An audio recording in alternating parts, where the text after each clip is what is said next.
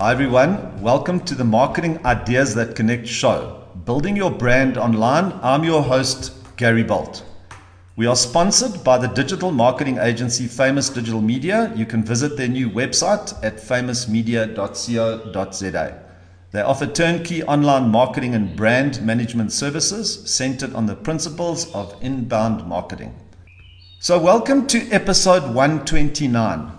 These episodes are published every month. We do have a few guests on the show, like today, so we sometimes publish a few more. We aim to add value to your business by discussing topics around how to get your message in front of the right customer and build your online brand. Today we're talking to Davin Webster, the owner and CEO of Objectivity. We're going to be discussing the relevance of perception measurement and how it can assist your business to grow. So, good morning, Davin, and welcome to the show. Good morning, Gary. Thank you so much for this opportunity. Well, it's always good to talk to Davin. I've learned from him. Uh, we talk a lot every, I think every week we have a chat and we discuss different opportunities and what's happening in the the world of marketing and business. Davin's been running his, this business for many years in Joburg and has worked for large corporate companies and has always had a very good focus on his craft. He's a speaker. We always discuss ideas, and it's great to have you on the show. So, Davin, I've got here 10 questions for you this morning. We're going to learn from you today, and you're going to tell us about perception measurement, what's important. So, let me get straight into question number one. Davin, tell us how you got started in this business and actually what is perception measurement? So, Gary, back in 1990, I joined my father's family business. Um, and so, therefore, I've been involved in this business for some 30 years. I'm still passionate about the business and I really enjoy working with large international clients and meeting very interesting people Perception measurement is yeah. really important in today's business. My first question is, is simply a question. Have you asked any great questions today? This is really what it's all about. You need to engage with your audience, you need to engage with your stakeholders more than now than ever before. Davin, you've got a great value proposition. Just tell us about that. So Gary, it's all about closing perception gaps. In business today, there's always this perception do we have the best service? Is our product of a high quality? But it all is dependent on how your stakeholders see that perception and value that service and measure that quality. What gets measured is really important. What are the perceived strengths and weaknesses in your business as opposed to the reality? If I perceive that your business and your product is of high quality, I'm going to engage with you. I might perceive that your brand isn't and therefore I'm going to go to the next alternative option.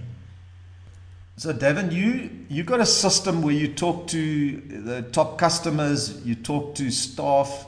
It's very interesting to see the questions you ask. Take us through your system of how you actually assist companies. So, if I got you into my corporate and said, "Okay, Davin, what are you actually going to do? What is your system?"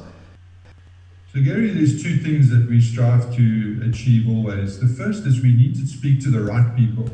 So, my clients will provide me with a list of their targeted market and their staff and other influencers.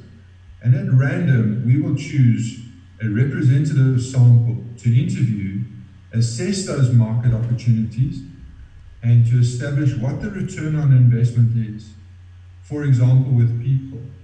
They may have the most highly qualified people, but perhaps the market perceives them to be arrogant, or perhaps the market isn't able to access them. So once we establish that there's an accessibility blockage, we can unblock that accessibility, and all of a sudden their people will be seen in a whole new light. So it's all about assisting our companies to assess exactly what their perceived strengths and weaknesses are through our unique methodology. Davin, the, the fourth question is what are the main metrics that you focus on in your business? So, Gary, it's all about closing those perception gaps. So, we measure the perceived USPs in your business. So, for example, once again, you may have unique product offerings, but we need to understand from that market how they derive and what is important to them at this point in time. What are their decision making processes? And when we use our unique methodology, establishing what those gaps are and focusing on closing those gaps. The next question Do you have some examples of how you've actually assisted a corporate to change behavior and actually made some changes by doing this perception measurement? So, Gary, the two that come to mind always for me is we had one of the biggest motoring recalls in South Africa's history, and very few people talk about it today. The reason being is that we engaged consistently with the market at that time, and we communicated with that market, and very quickly turned that negative perception into a positive perception. We had another client with a similar issue. They were involved in or accused of price fixing. Once we engaged with the market and established with the stakeholders what the perceptions were of that manufacturer, very quickly those negative perceptions again were turned into positive perceptions. And in both instances, the corporate client came out uh, with an even more positive brand than ever before. Devin, just the one thing you didn't mention that I see you also do, you also interview staff, you know, to get a feeling of the culture of the business. And some people think, oh, I've got a great culture. Meanwhile, they actually haven't. Tell us about that when you interview staff. How does that work? So, Gary, your most important stakeholder in your business is your own staff. The way and the corridor talk is so important. So, we always engage with our staff of our clients to interpret from them how do they see the company's performance? How do they see the company's strengths and weaknesses? Because if they're not aligned, we cannot expect the end users to be on board. And Devin, do you then what do you do if you see that there's a problem with staff? Do you implement training? Do you get people in? How do you correct that sort of bad behavior or bad perception? So Gary, that's a very important question. In my business, with its name objectivity. We're not consultants. We remain completely objective through the process. So I don't get involved in closing those perception gaps. From our recommendations and from our workshops, we will assist clients so that they can then themselves see the strengths and weaknesses that they need to close. And with regards to closing those perception gaps, we may introduce them to consultants. But we're objectivity. We don't want to close the perception gaps. Otherwise, we're effectively measuring our own success, and we need to be objective throughout this entire process. So, Devin, what you're telling me is you, you, you ask good questions. That's actually your business is asking good questions and measuring and measuring the right things.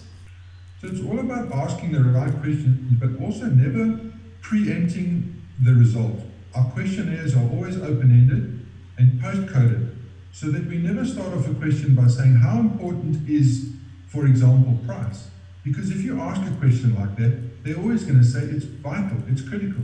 What we then say is what is important and see what number price actually ranks. It could be nine, it could be three, it could be one. But what happens if it's only number 12 and there are 11 other more important things? And clients are constantly, and staff are constantly also asking for a reduction in price, when in fact that's not the key driver at that point. For example, if I may use one, stock availability will always be the key factor. But once the product has arrived, then it becomes merchandising. Once the merchandising has been established, then what's the next thing? So it's what's I always call the unsatisfied priority. So I'm sure you've seen, you've had quite a few CEOs or leaders quite surprised at the outcome of, of, the, of the perception that they think everything's cool and meanwhile it's actually not. So I'm sure you've seen a lot of misalignment in your, in your business. So Gary, absolutely, but it can also be the converse to that. For example, often we find that staff perceive their own business to be expensive or to be perceived to be slow when in fact the clients actually see them as key drivers in their business. So often the internal perception is often far more negative than what it actually exists out there in the real world. As an example, often clients utilize what we call a complaints line, and then they wonder why everyone's complaining. Because it's, it's a complaints line, it's not what we call the happy line. What we do is we are seeking a random representative sample and to establish exactly where that client's strengths and weaknesses are, not as what it is perceived internally by maybe the few. Yeah, so I suppose they can make a lot of decisions based on the data. Devin, tell me the so who would be your target market? It sounds like it's it's very interesting to see the graphs and results of what you do, and I've seen some of them, and it looks it's quite quite amazing to see the result of what you do when it when you when you do the final presentation. Tell me, but who's your target market? Who do you go out to actually target? So Gary, our business is really about surveys. So at the end of the day, the more surveys that we do, the better for me and for my business. So ultimately, our biggest target market will be clients that have multiple stakeholders and many influencers. Clients can have up to 12 stakeholders in a business, starting from their staff all the way to the end user. So clients that have multiple revenue streams and multiple ta- uh, target markets would ultimately be the better client for us. So it's obviously the corporates and the larger the larger companies. Devin, tell me, just you know, we always there's a lot of leaders that listen to the show, and uh, what would be you've been a leader for many years and you've led your company through difficult times, through good times. You've grown, you've shrunk, you've really made it work, and you, you're still out there after many years. What's your advice to a leader on how to build a great brand like you have? Right now, with the challenges that we face, we're not face to face with our clients as we used to be. Therefore, we need to find other communication opportunities and align these communications in accordance with their needs. We need to find other ways to communicate with our clients. So, in all in all, communication is the key. Yeah, I think I think one thing I can say that you are a very good communicator and a network.